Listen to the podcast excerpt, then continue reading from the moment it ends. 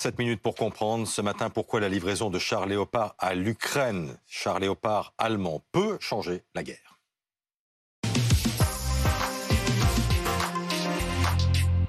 On en parle avec Xavier Tytelman, ancien aviateur militaire, rédacteur en chef digital du magazine Air et Cosmos. Et vous êtes justement de retour d'Ukraine. Vous allez nous en parler dans un instant. Patrick Sauce, éditorialiste international à BFM TV, nous accompagne également, alors que l'Allemagne serait donc sur le point de donner son feu vert à la livraison de chars Léopard à l'Ukraine. Olaf Scholz va le confirmer à la mi-journée lors d'un discours devant le Bundestag. C'est la presse allemande qui le dit ce matin, notamment le Spiegel. Alors, pour bien comprendre de quoi l'on parle, Pierre Barbin, Guillaume Barquier et Aurore Villemur nous exposent ce qu'est un char Léopard. Son principal atout, pouvoir rouler et tirer en même temps. Conçu dans les années 1970, le char Léopard, c'est d'abord un char rapide. 1500 chevaux et une vitesse de pointe à 70 km/h. Mais c'est surtout une arme puissante, avec un objectif, détruire les Russes. Son canon de 120 mm en fait un redoutable adversaire. Mais le Léopard est aussi solide. Son blindage lourd le rend résistant aux mines et aux lance-roquettes. Ses 55 tonnes en font un engin plus lourd que son homologue français, le Leclerc. La Pologne, la Finlande et l'Allemagne pourraient être les premiers pays à livrer ces chars à l'Ukraine. Du côté du Kremlin, pas moins de 200 chars T-90M ont été déployés. Il s'agit du char russe le plus moderne en activité. Xavier Tytelman, pourquoi cette livraison de chars Léopard peut changer la donne de la guerre en Ukraine? En fait, c'est une question d'équilibre. On a donné beaucoup d'armement à l'Ukraine, de l'artillerie. Tous ces systèmes, ils ont prouvé leur efficacité puisque ça a permis à l'Ukraine de récupérer 20 000 km² sur les 4 derniers mois. Le problème, c'est qu'avec la grosse mobilisation, les Russes se sont barricadés et qu'il faut avoir des moyens encore supplémentaires pour pouvoir reprendre les offensives. Et évidemment, ce sont principalement les chars qui sont la tête de pont pour recommencer à avancer. Alors le problème, c'est que le président Zelensky, il l'a dit hier soir, eh bien, il en veut beaucoup. On l'écoute. Il ne s'agit pas de 5 ou 10 ou 15 chars. Les besoins sont plus importants. Je remercie tous ceux qui nous soutiennent dans cette démarche, mais les discussions doivent aboutir sur des actes. La livraison que confirmerait Olaf Scholz à la mi-journée porterait sur combien de chars, Xavier ? A priori, ce sera à peine quelques dizaines, effectivement, mais l'intérêt du Léopard, c'est qu'il est dans plusieurs pays.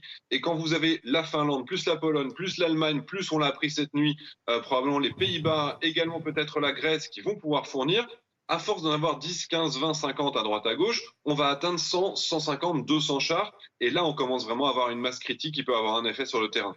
Patrick, le chancelier Scholz a mis du temps à se laisser convaincre. Qu'est-ce qui l'a poussé à dire oui? Enfin, qu'est-ce qui l'a poussé probablement à dire oui, parce qu'il s'exprime donc dans quelques heures seulement. Il y a eu beaucoup de négociations avec les Américains. On en parle depuis beaucoup. Ce qu'on a compris, notamment en lisant la presse américaine, c'est que malgré l'échec très relatif de cette fameuse conférence de Ramstein, cette base américaine en Allemagne vendredi dernier, il y a eu un deal qui a été fait.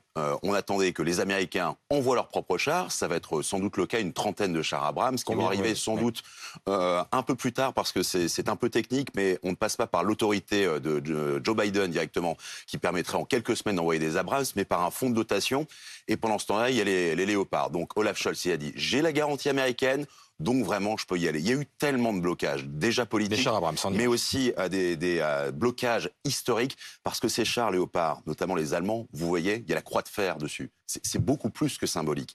Parce que si les Ukrainiens décidaient de passer la frontière russe à un moment donné, pris par leur offensive, des chars allemands avec la croix de fer qui sont en train de combattre des Russes, ça ne le fait pas.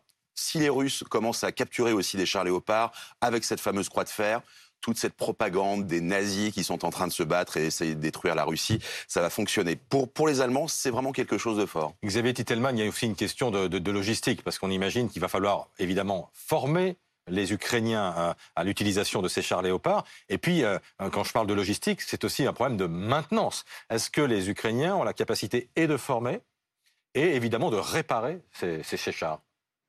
Alors, a priori, la formation des servants de chars ukrainiens a déjà commencé. Donc, ça permettra, dès que les livraisons seront opérationnelles, d'être tout de suite sur le terrain. Tout ce qui est maintenance, en réalité, tout ce qui est maintenance lourde continuera à être fait en Allemagne, tout comme d'ailleurs les César et les autres pièces d'artillerie reviennent vers les arrières. Ce qu'on va fournir aux Ukrainiens, c'est les moyens de faire la maintenance de terrain pour avoir un système qui va être opérationnel. Mais tout ce qui est lourd, on ne va pas recréer une chaîne logistique complète en Ukraine. Il y aura toujours des allers-retours qui vont devoir se faire avec le reste de l'Europe, ce qui permettra évidemment d'aller beaucoup plus rapidement et d'être plus efficace, puisque cette logistique, elle existe, elle est solide et elle repose sur plusieurs milliers de chars qui sont disponibles en Europe. Avantage déterminant sur le champ de bataille, mais provocation pour les Russes. C'est ce qu'a dit cette nuit l'ambassadeur de Russie aux États-Unis. Le vice-président de la Douma disait aussi la même chose avant-hier sur BFM TV. Réécoutez. On va les brûler. Donc, vous savez bien, d'ailleurs, de l'histoire, que les chars allemands ont été déjà brûlés sur les territoires de l'Ukraine. On va le faire encore une fois. Encore une fois, Patrick, la force du symbole. Mais est-ce qu'on va laisser les Occidentaux, est-ce que les Russes vont laisser les Occidentaux faire en quelque sorte, et j'emploie volontairement le mot, de la surenchère dans l'équipement des Ukrainiens sans réagir? Il n'y a pas un moment où une ligne rouge va être franchie pour les Russes? Cette ligne rouge, elle existe depuis le début. Bien sûr. Depuis le début. C'est juste une différence de perception. Pour les Russes, on franchit allègrement la ligne rouge. On commence à en avoir franchi quelques-unes. Et nous, on voit simplement cette ligne rouge qui avance devant nous et on essaye de rester au bord.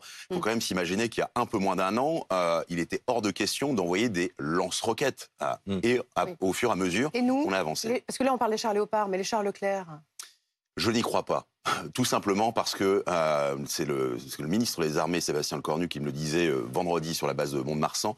Le MCO, c'est l'enfer. Le MCO, maintient en condition opérationnelle, la maintenance, c'est-à-dire tout ce qui suit le char, c'est juste un enfer. Il me donnait un exemple, le canon César. Pourquoi ça marche? Parce que cette maintenance, elle est faite par deux sociétés ukrainiennes de tracteurs, de matériel agricole. Il n'y a pas besoin, le canon César, c'est fiable, c'est de l'hydraulique, un peu d'électronique, mais assez facile à mettre en place. Le char Leclerc, c'est un char très moderne, il a quelques dizaines d'années, mais il est encore très moderne. Et avoir un garage différent, une maintenance différente pour du Leclerc, pour du Challenger 2, pour de l'Abrams et pour des Léopards, ça devient vraiment très compliqué. Et le président de la République a fixé 3 conditions très restrictives, évidemment, à l'envoi de ces chars Leclerc aux Ukrainiens. Merci à tous les deux.